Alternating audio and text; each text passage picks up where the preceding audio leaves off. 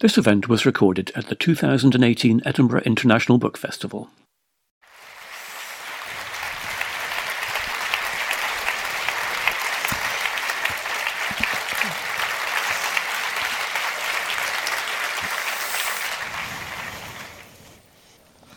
Good morning, everyone. What a wonderful full house. How terrific to see that. Um, welcome to one of the very first sessions of the Edinburgh International Book Festival 2018. Um, you made the right choice this morning to kick off your festival um, experience here with the absolutely fabulous Janice Galloway.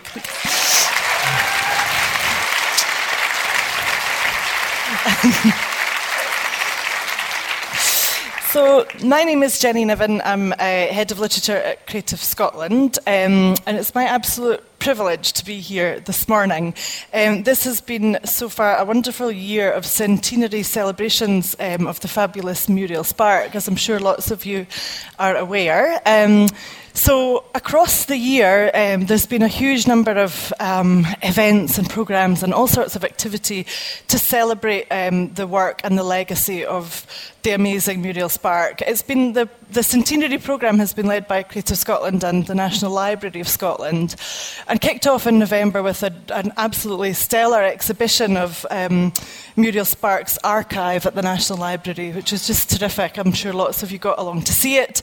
Um, we moved into February with her actual centenary of her birth, um, with an academic symposium at Glasgow University, a fabulous event at the Usher Hall by the Edinburgh International Book Festival, which I'm sure lots of you attended. And then over the last um, six months, there's been some beautiful publishing, including this gorgeous book, which includes a foreword um, by Janice. Um, there's been events at all kinds of different book festivals around the country um, and further afield, including um, in New Zealand. Uh, there was a new translation of The Prime of Miss Jean Brodie in Chinese. So it's just been absolutely extraordinary. Um, but we are far from done.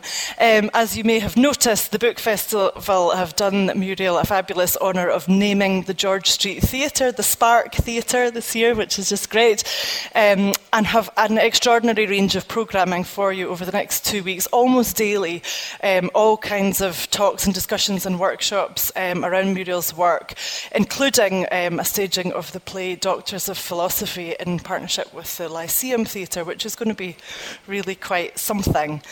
Um, but to kick off the series, we have um, Janice with us. Um, this year, Janice has been delving deep um, into Muriel's work. Um, she's a friend and a, was a friend and a, um, an admirer of Muriel's work when she was still with us. So I think we're going to get some really interesting insights this morning. but Janice, in her own right, as you all know, is one of contemporary Scotland's leading writers, author of novels, poetry, libretto, all kinds of different forms, um, burst onto the scene with the trick is to keep breathing um, and has really not stopped since. Um, so I'm myself, I'm very intrigued to hear um, what a kind of re-journey for her into Muriel Sparks this work this year um, has revealed. Um, so this morning we're going to go through uh, Janice's presentation that she's going to talk through a little bit, and then we'll just see what happens. She's got a collection of the work um, and it would be really nice to hear how that's kind of informing your own work just at this point, Janice. And then we'll have um, some time for audience Q&A um, towards the end. Can I just say, though, that when I was studying Scottish literature at university, two of the writers that made the most impact on me were Muriel Spark and Janice Galloway. So it's something of a, of a privilege to be here today. Um, so before we kick off, please give another very warm welcome to Janice Galloway. I think so. We'll soon see. Um, hi, I feel quite strange standing up because Jenny's still sitting down, but then she has a lot more rationale than I have for having us sit down at this stage.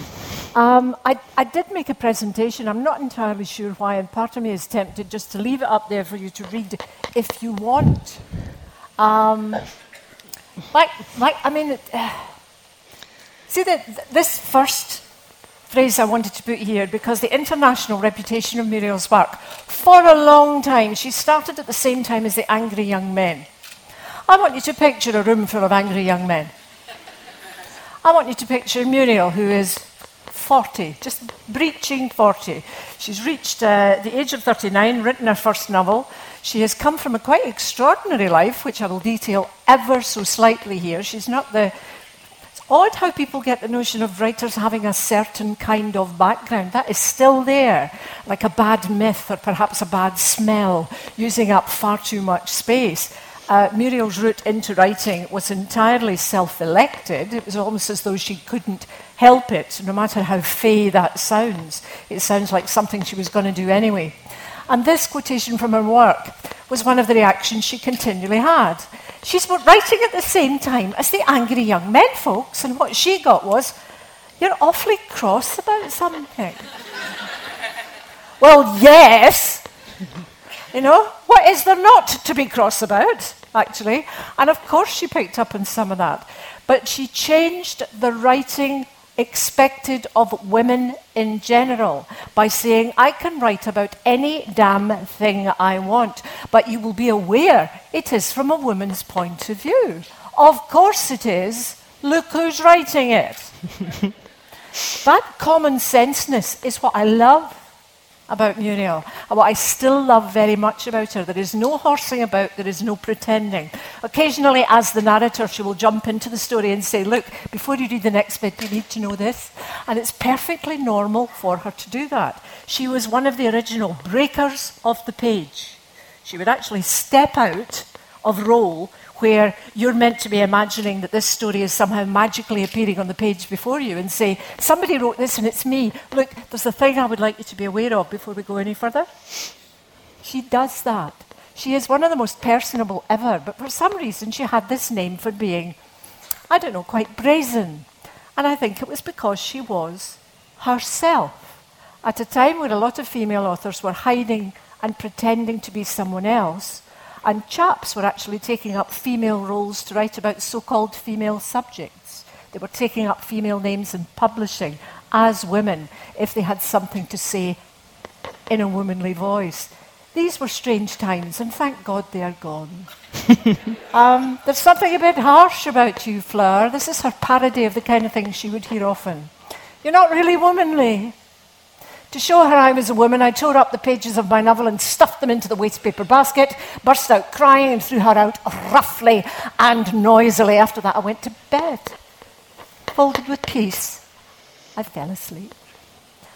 Muriel was always someone who was a survivor, and the reason will um, become fairly obvious. She was also acutely aware that in the time of her life, people wanted to classify more than anything else. What kind of thing do you write?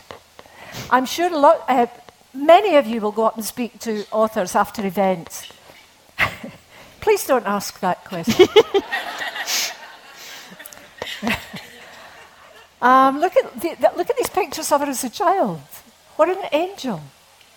What a face full of joy. And yet, at one point in her career, early on, she asked, Am I a woman or an intellectual monster? Because some of the critique she got back, especially from chaps, very worried that she, she had come so far out of her box, started to complain that there was something mean minded about her, that there was something that overlooked human suffering. I don't think so. I think what she thought human suffering was was different to, let's say, the newspaper standard of what newspaper suffering might be, or the novelistic stance of what simplistic stance of, of what it might be. And she also said, Beware of writers, beware of me. You can see it ground her down a bit. But she wanted to know that when you started a book, you knew she was trouble. She was born in 19, 1918 in Bruntsfield. I've only been to Bruntsfield once. Do any of you live there? Yes. Is it still a respectable place to live? Absolutely, yeah, I'm being told. She attended James Gillespie School, which was just round the corner, and then did a. Uh, some people are surprised by this. She studied secretarial skills and worked in a department store. She didn't go to university. And see, when she, there's her explanation. Many girls who were studying at Edinburgh University were humanly rather dull and earnest, without any adult style or charm. Whose side would you rather be on? The charmers? Or the people that do not have um, anything other than dullness and earnestness. It was her way. She was an optimist. I'm always astonished by people who think Muriel Spark is somehow pessimistic or dark. She was an optimist, and the situation was her parents could have, couldn't afford to send her. So she made the very best of it. I'm getting a good thing. I'm astonished by how many times you will find that in the books. The narrators of the books will say, and this was a good thing after they've told you something frightful. Because they've worked out a way to make it apply to them. In 1937, oh, this is bad news, she'd be 19. She married somebody called Sidney Oswald Spark and went to live in South Rhodesia. Their son was born one year later. She extracted a promise from Sidney Oswald Spark that he would never ask her to do housework. Smart. he thought of something much more deadly.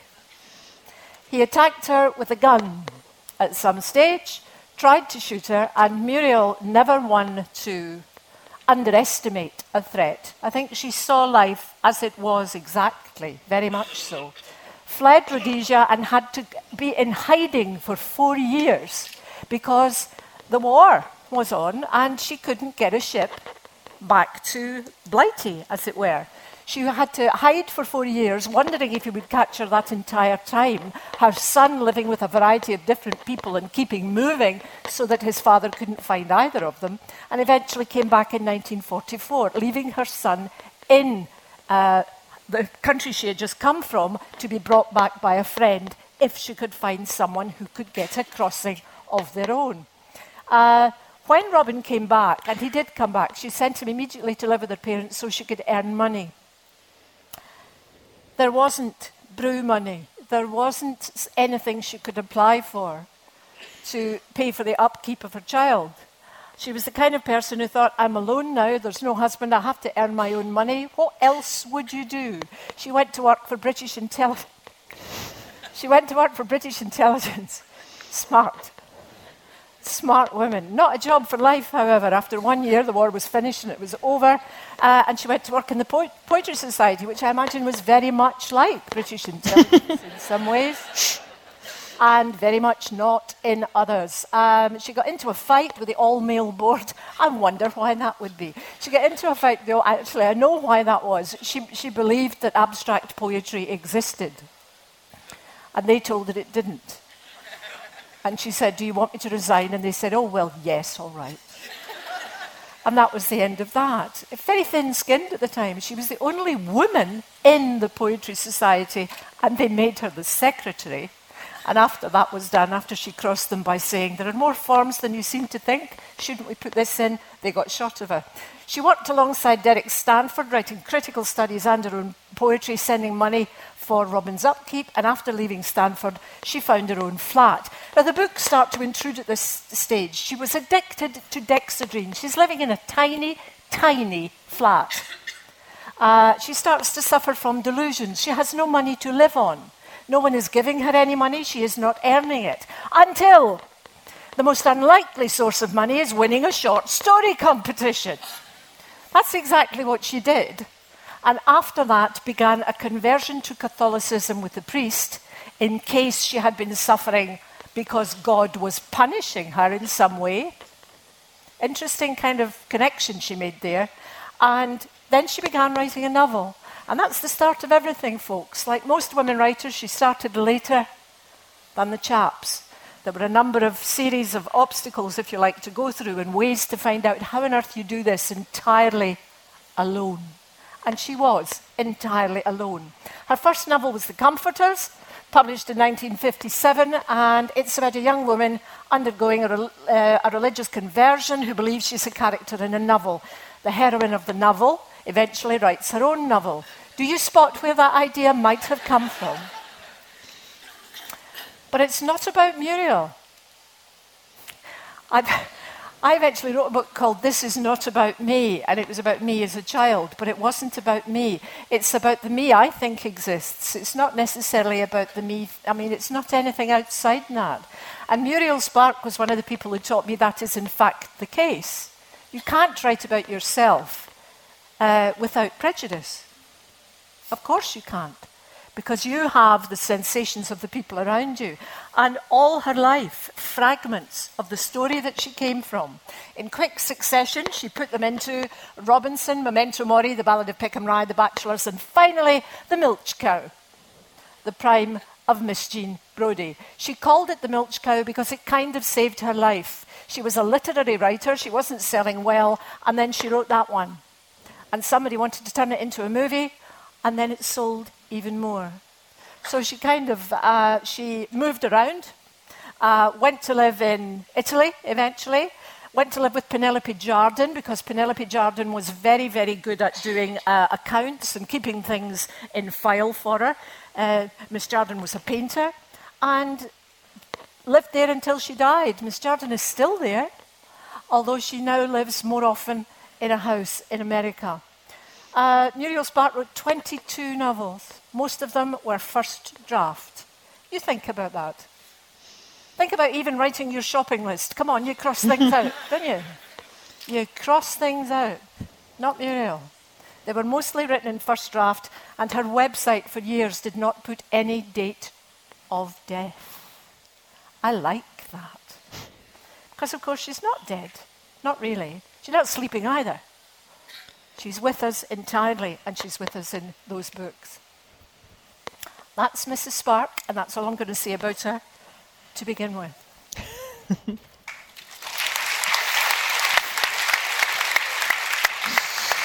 Thank you. Can you tell us, Janice, about your own experiences of meeting Muriel, either first through her work or actually literally in person?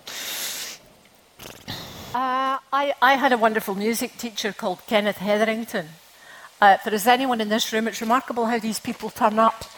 if, if, anyone here was taught by Ken Hetherington, you know exactly what I was talking about. He was the kind of man who could have inspired, uh, I don't know, he, he, he, could have inspired a walrus to want to learn music. Um, and this walrus turned up.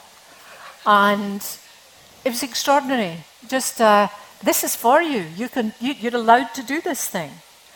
Don't let people tell you this is for a certain class of folks. In schools in 1970s, in the 1970s, uh, music lessons were free. Folks, do something to get this back. Please do something to get this back. Because who it worked most in favour for was kids like me who would never have encountered either much in the way of classical music except in a butter advert on the television or would never have found someone who said, Of course you can do that. Which one do you want? You want that one? The viola's bigger. Why don't you have that one? Don't have that little one. Everybody plays that. Why don't you have that one? And changed my life.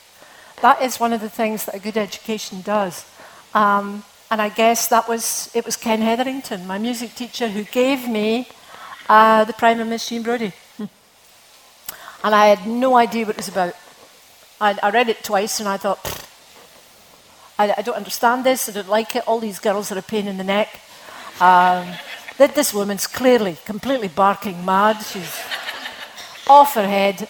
You know that kind of 17, 18 year old way that you know everything. I knew nothing. Of course, I knew nothing.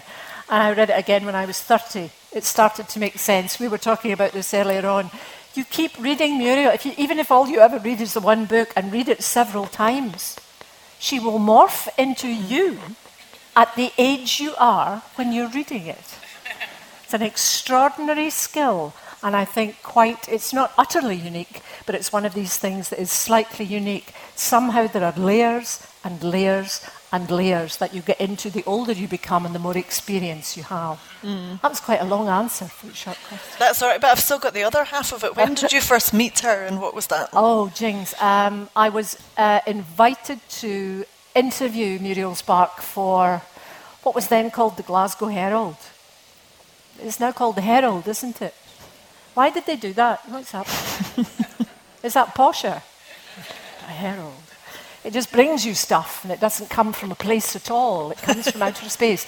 Anyway, the, it, it, was called the Glasgow Herald at the time and uh, I jumped at it. It was Pat Kane mm-hmm. who was in charge of it and I was delighted. He said, We want a woman. And uh, I said, Oh, I can do that. And so I, I went and found her. And it was the most extraordinary thing. She walked into the room that I was waiting in with four sound people and the sound equipment set up to capture the conversation so I could take it away and write the article afterwards. And she walked in in a, in a full length evening gown, uh, covered in sparkly stuff, wearing great big di- diamante earrings. I assume they were diamante, they might well have been diamonds. And she was five foot two and not small at all. And I remember standing up and realizing I was almost a head taller than this giant of literature that I had found when I was young. And I was bowled over by her. She did not want to talk about herself, she wanted to talk about the Monica Lewinsky scandal. so that was where we started. And where we ended up was all over the place. I don't think we talked a single thing about her writing life because she said, Oh, it's boring, I've done all that. Very down to earth. I admired her hugely for that down to earthness and for managing to be herself in what must have been a very male dominated world when she first started out, and a world in which she received much criticism for writing about women's lives as though these were interesting. I'm not surprised to hear that she delves straight into the politics of the day, though, because you get that sense from all of her work that she's always aware of the kind of contemporary political backdrop and kind of social context that she's writing in, that ferocious intellect that just comes through in all of her work. Was she intimidating in that way? Not, not at all. It was, it, it was like having a cup of tea. I'm, I'll, I'll talk to anybody. I shouldn't really tell you that, but I mean, I, I will talk to anybody, and I hang out at bus stops deliberately to have people to speak to because I've got a very lonely job. You know, it's me and a typewriter. These days, it's me and a computer, and it's quite boring. And you know, to go out and just chat to people, you learn extraordinary things every single time. It's very seldom that you just get stuff like, I've just been buying cornflakes. You do get a bit of that, but there is more stuff besides. And um, we, we, just fell into conversation, and it was mm. like talking to someone you'd known for years. There was no show about her, there was no big wiggery about her. I mean, um, I heard that she was uh, I mean, I heard from reliable people that she was a lot more prickly when she was younger, but why mm. wouldn't she be? She was moving in circles that she'd never moved in before, and she was fairly concerned as to how she would be received. Uh, by that time in her life, she was already she was 80 when I met her, and we had uh, huge fun. We had the best laugh ever, and I, I still I didn't bring it, but I, I have the book she, she signed for me, and it just said Try to keep writing. They will put you off if they can. That speaks to so many of the barriers that she must have faced during her career, though, whether it was around her domestic situation or around her being the first woman at each turn, or that resistance to classification when everybody was trying to put her into bo- the box of you are this type of writer. How did she sit in relation to Scottish writing, given that she travelled internationally and she had this really wide, kind of widely roaming lens? Do you see her as a Scottish writer? Does that matter? It, it, it doesn't matter over much, but uh, uh, ge- geographically and topographically and in terms of your birth certificate, yes, she, she's, she's a writer from Scotland. I think what's uplifting about that is that, it's, certainly when I was a teacher, there were very few women I could point to uh, who were that. Um, and a lot of, funny thing, I used to say this casually, and I think it's less true now, at least I hope it's less true now. But women get to die once. Once you've gone, your books disappear. Mm. Um, they, just, they just vanish as though they have never been there, unless you can make lots and lots of money with them for someone, or unless these books themselves, even without you, will make that money. In general, Litfic as it used to be known, lit- literary fiction doesn't sell as well as a lot of other things, and therefore it tends to die out far quicker unless it's won a big prize or something. Um, so it was a it was an extraordinary thing to find so few women to read when I was growing up. And there was Jessie Kesson. For those of you who have never read any Jessie Kesson, a remarkable woman who was uh, the daughter of a, a Highland prostitute. It sounds like a it sounds almost comedic in a strange way. You could make a fascinating film about it, and people did. And she wrote about being reared with no, by, by no one, more or less, while mum was doing all the work just to keep body and soul together. and about the poverty and about the fact that, that she had no friends because nobody would, nobody's kids were allowed to speak to her. The second book is about someone who doesn't fit in in their society and who is having an affair with a soldier. And the third one, again, is about those times. I think she's a wonderful writer. If you haven't heard of her, her name is Jessie Kesson, and her books have been republished because I kept annoying the publisher until they republished them. There are only three, you can get the whole collection. And then I found that Muriel was there. There were a lot of English women writers I could turn to, but I wanted Scottish women partly because I hoped something of my experience might be there. I think when you're young, it's something that means a great deal to you. When something of your own experience is reflected back, and I wanted to find these women. And there were about Elspeth Davie, whom I met and who was, who was charming to me. But I think th- those were the only ones I knew. Mm. And then there was Liz. It's a whole new chapter, isn't it?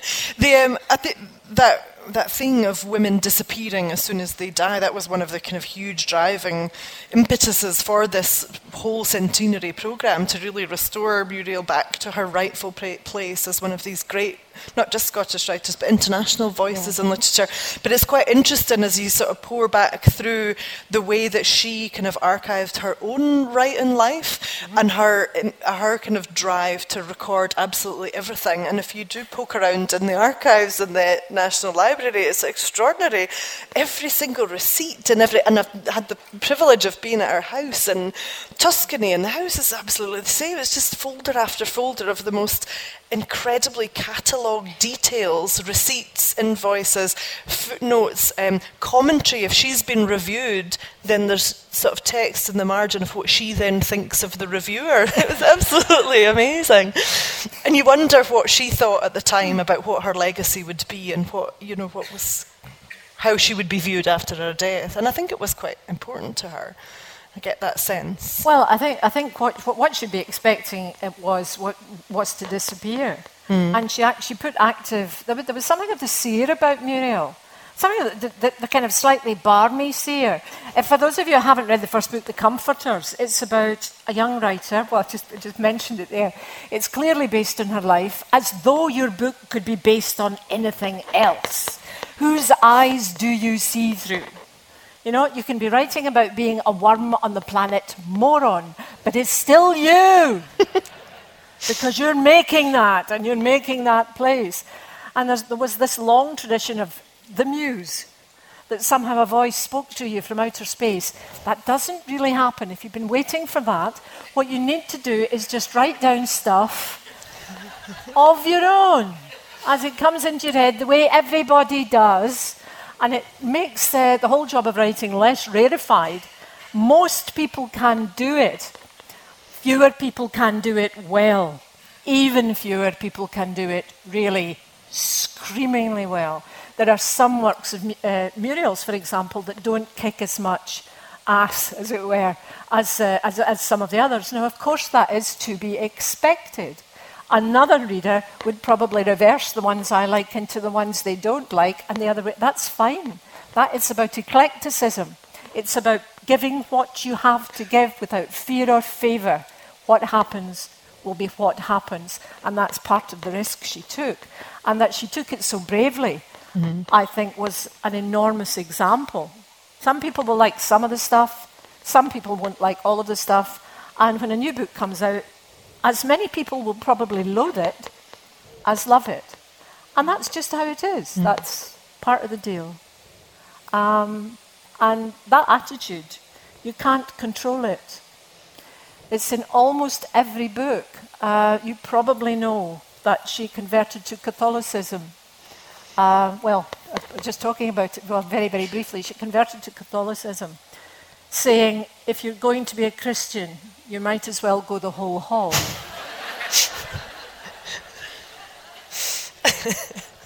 this is someone who comes from a Jewish background. And she, uh, the, uh, the, the Camberg name completely vanished. She held on to Spark because it was the only part of her husband she liked. and you can already see that sly wit making a survivor.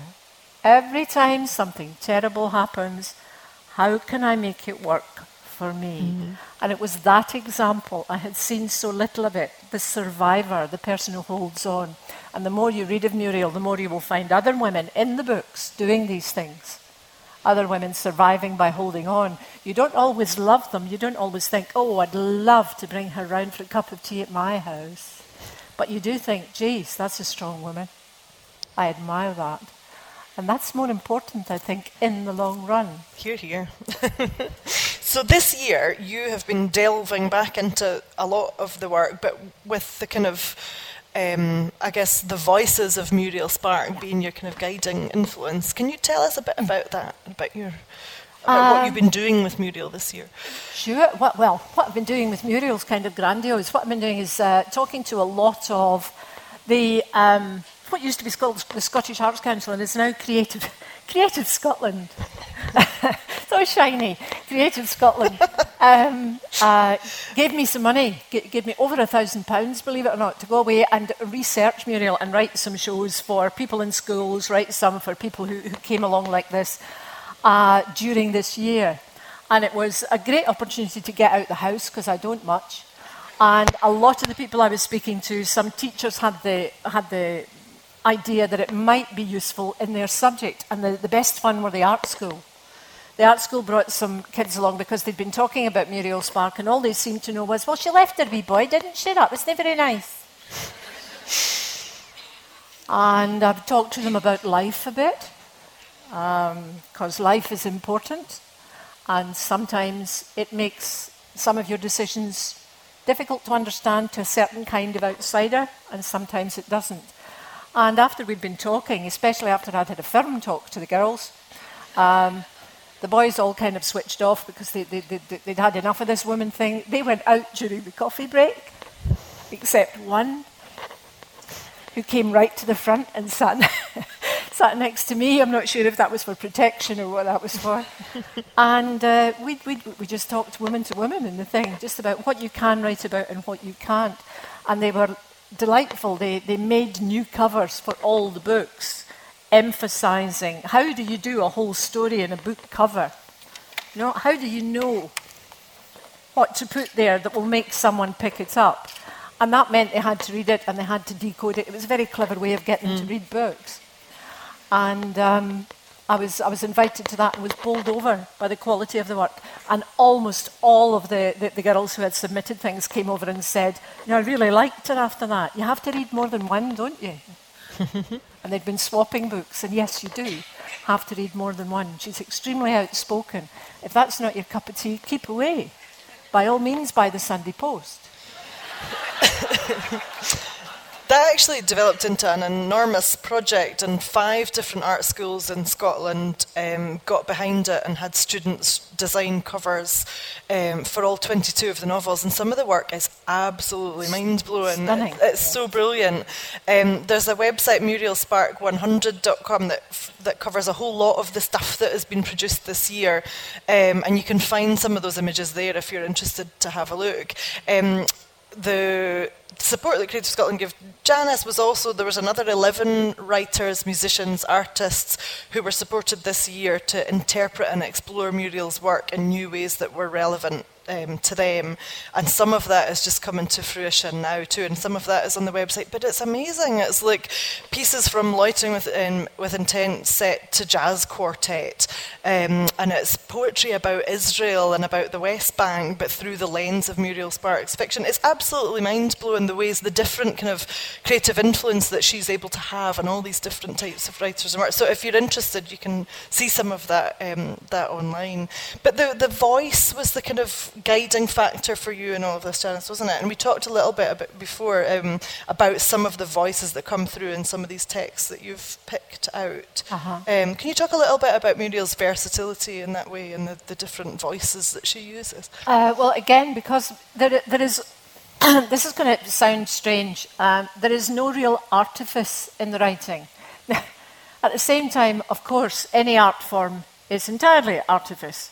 It's something that you generate out of thin air. You make it out of nothing. It's not like a cake. You can see its route to birthing, you can see how it comes about. It's ideas made into some kind of flesh that you can take and make into your own thing using your own brain. It's an extraordinary thing, the written art in particular. And theatre, and uh, basically all sorts of art, do this magical thing where they take a part of someone's thinking and the flow of someone's mind and they offer it out to someone else to take it up into whatever flow of their mind can accept it and turn it into something personal for themselves. And having done that, um, I remember being kind of overwhelmed by the, the amount of direct honesty you would need. And a lot of Muriel's characters people think are Muriel. They're not, they're Muriel's characters. Come on, grow up. Um, it's not Muriel. This is her making stuff up for a living. It's what you do. If there's anybody in the audience who's ever gone up to an author and said, Is that book about you? Don't, really. no. You've been told. and this is from Loitering with Intent. One day, it's very short. One day in the middle of the 20th century, I sat in an old graveyard which had not yet been demolished in the Kensington area of London when a young policeman stepped off the path and came over to me. He was shy and smiling. He might have been coming over the grass to ask me for a game of tennis. He only wanted to know what I was doing, but plainly didn't like to ask. I told him I was writing a poem and offered him a sandwich, which he refused because, because he had just had his dinner. He stopped to talk a while, then he said goodbye. The grave seemed to be very old, and he wished me good luck and said it was nice to speak to somebody.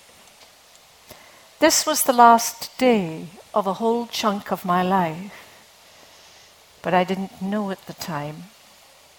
I was simply sitting on a stone slab of some Victorian grave, writing while the sun lasted. The darkness and the lightness you immediately get in there is the only warning you get before the story kicks in. And it's written by an amazingly light hearted character who makes the best of everything, despite the fact that the world is going to hell in a handcart all round about her. Um, astonishing book. And what I wanted to do there was merely give you the flavour of how she kicks into things, how she sets off. She can do all sorts of voices too. May I do another? Please do, yeah. This is from the Ballad of Peckham Rye. If you've never read this, this is one of my absolute favourites. It's about a man called Dougal Douglas. And Dougal is a, a kind of Scotsman on the make, hanging about in London looking for a place to employ him, although he really can't do anything. And he keeps turning up to interviews, and eventually he gets to um, Gets to a factory where he thinks, oh, this will be easy, it's all women in there. I will float to the top. I am the cream. And of course, something is waiting to get him, but it's debatable whether it ever does. Dougal kind of comes out of it very well in a strange way. Read it. This is an absolutely remarkable book, one of my favourites, and this is how it starts. Uh, Peckham Rye is a working class suburb in London. Get away from here, you dirty swine, she said. There's a dirty swine in every man, he said. Showing your face, she said. Now, Mavis. She was seen to slam the door in his face and he to press the bell and she to open the door again. I want a word with Dixie, he said. Mavis, be reasonable. My daughter, Mavis said, is not in and she slammed the door in his face. At the same time, he appeared to consider the encounter satisfactory. He got into his little Fiat and drove away along the Grove and up to the Common, where he parked outside the Rye Hotel. Here he lit a cigarette, got out, and entered a saloon bar. Three men of retired age at the far end turned from the television and regarded him. One of them nudged his friend. A woman put her hand to her chin and turned to her companion with a look. His name was Humphrey Place. He was that fellow that walked out of his wedding only a few weeks ago. He walked across the White Horse and drank one bitter, then he visited the Morning Star and the Heaton Arms, and he finished up at the Harbinger. The pub door opened and Trevor Lomas walked in. Trevor was seen to approach Humphrey and hit him on the mouth. The, the barmaid said, Outside! Wouldn't have happened if Dougal Douglas hadn't come here, a woman remarked. He was standing at the altar with Trevor, the best man behind, and Dixie came up the aisle on the arm of Arthur Crewe, her stepfather. There must have been 30 guests in the church. Arthur Crewe was reported in the papers next day as having said, I had a feeling it wasn't going to work. At the time, he stepped up the aisle with Dixie, tall in her flounces, eyes dark and open, and with a little trace around the nose of a cold. She had said, Keep away from me, you'll catch my cold, Humphrey. Bad enough me having a cold for the wedding. But he said, I want to catch your cold. I like to think of the germs hopping from you to me. I know where you got that disgusting idea from. You got that from Dougal Douglas. Well, I'm glad he's gone and there won't be him at the wedding to worry about in case he starts showing off the lumps on his head or something. There's something wrong with him. I like Dougal, Humphrey said. Here they were, kneeling at the altar. The vicar was reading from a prayer book. Dixie took out a lace handkerchief and patted her nose. Humphrey noticed a whiff of scent. The vicar said to Humphrey, Wilt thou have this woman to thy wedded wife? And Humphrey said, No. to be quite frank, I won't. then he got to his feet and walked straight up the aisle. The guests in the pews rustled as if they were all women. Humphrey got to the floor into his Fiat and drove off by himself to Folkestone. It was here they planned to spend their honeymoon. He went into six pubs, then stayed at the hotel in the front in the double room they had booked and paid double without supplying explanations to the peering, muttering management. Wouldn't have happened if Dougal Douglas hadn't come here.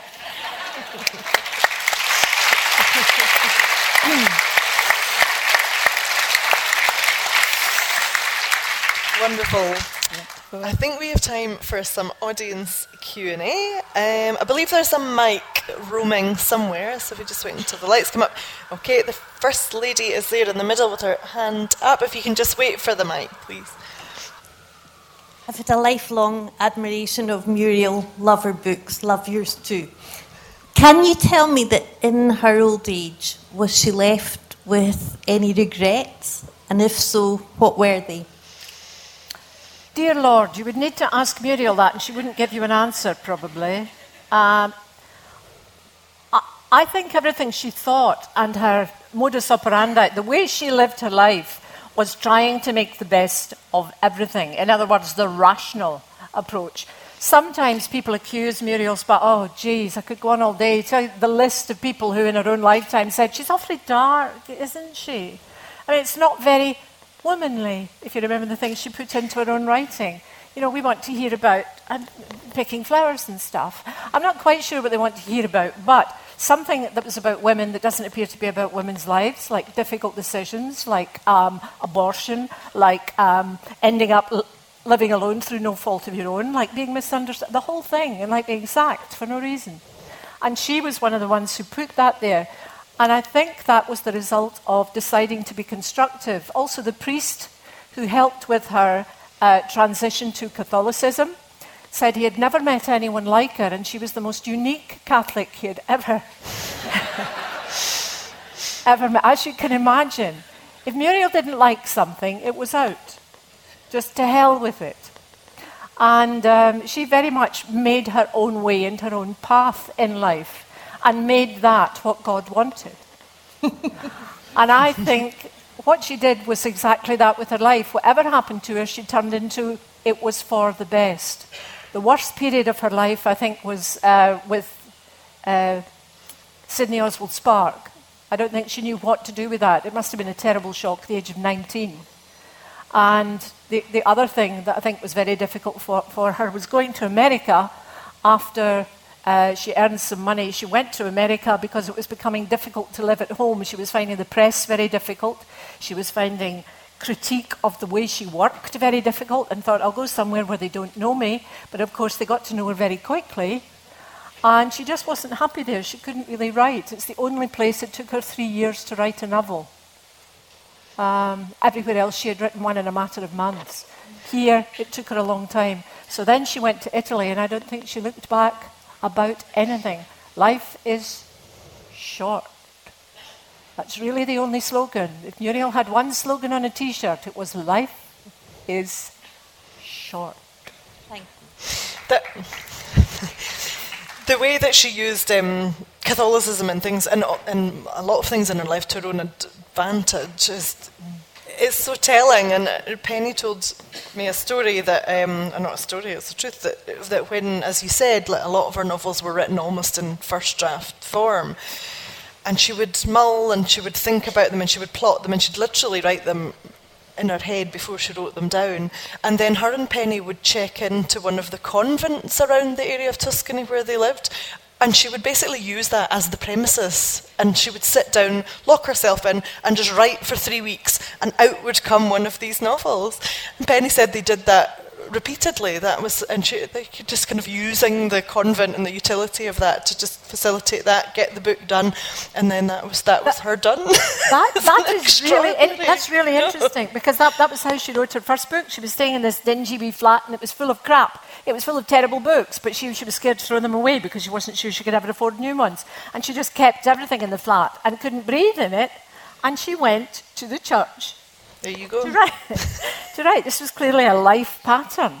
Maybe, maybe that's where she made the enormous affinity she made with the Christian religion. Well, with a very particular version of the Christian religion would be would be doing that. And I had no idea she did that later in life too. I love to think of that though, the nuns all just kind of catering for her and making sure everything's in place while she just gets whatever novel it is out and, and off she goes on to the next thing. You have It's such a generous mind. I always imagine the nuns keeping out the way.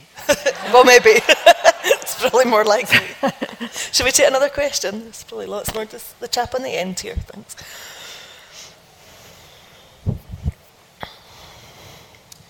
You mentioned that your view of the prime of Miss Jean Brodie has changed over the years. Uh-huh. I, I'm interested to know what you think about it now. For example, what do you think about the action by Sandy towards the end of the novel? Sandy is one of Jean Brodie's girls who makes a dramatic intervention which has a profound effect on the future life of Jean Brodie. And as a reader, you're kind of forced to sympathize with Sandy or with Jean Brodie. What's, what's your view of that situation? Can, can I just ask if you, if, you, if you use the verb forced? Forced. I did. Are you sure? I'm thinking about it now. Nobody's Nobody's forcing you. That, that's the extraordinary thing we do with literature. It's as though some, somebody is bending your arm to make you think a certain way. That's you, sir. It's, that's a bit of your brain. Let, let me put it in a different way then. My friend took one view of the situation, and I took another view of the situation. It's a diplomat. And that led to an interesting discussion. Yeah, well, it, uh, well, you do. You, you, uh, with luck, know more as you get older. And if you don't know more, maybe that's too optimistic. You know different, and you forget a lot. you know, the head moves around; it becomes a different thing. It absorbs different kinds of knowledge, and you will remember. Well, certainly, if you're me, you will remember all sorts of things from your childhood you had forgotten entirely. So you get as much as you lose. But the stuff you tend to get is stuff that you thought was over and done with, and it's not. Not over and done with you yet. You're still mulling those things from an age where you couldn't make rational decisions, and there's a bit of you still wants to, and you've taken those ideas in. Um, I, I think. Um, I don't think Muriel has, has an opinion either way about what you do. Again, it just comes to look at what people do. Look what fools people are. If you think you're in charge of something, at some point you're going to get a hard knock. And a hard knock is what Jean Brodie gets. It's remarkable how many people think that Jean is somehow the protege of Muriel. You know, that she's kind of a blessed teacher. She's awful. She's awful. She sends, uh, she happily watches a 17 year old, 18 year old girl march off to a war and knows so little about it that she joins the wrong side. Which is awful. You laugh to begin with, and then you think, oh my God, imagine that happening in real life. You, you can't really imagine that what you're giving people is always going to be beneficial. And I think what the picture of Jean is. It's a very affectionate picture of a very solipsistic woman. She sees the world in a certain way and she wants to share that. And that does make a good teacher, but not for the kids who can't think that way, whose idea of life is much more simplistic than the one you're giving them.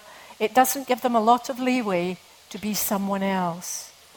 There's no answer in it as to is Jean a good teacher? Yes, she is. And at the same time, for some, she's not.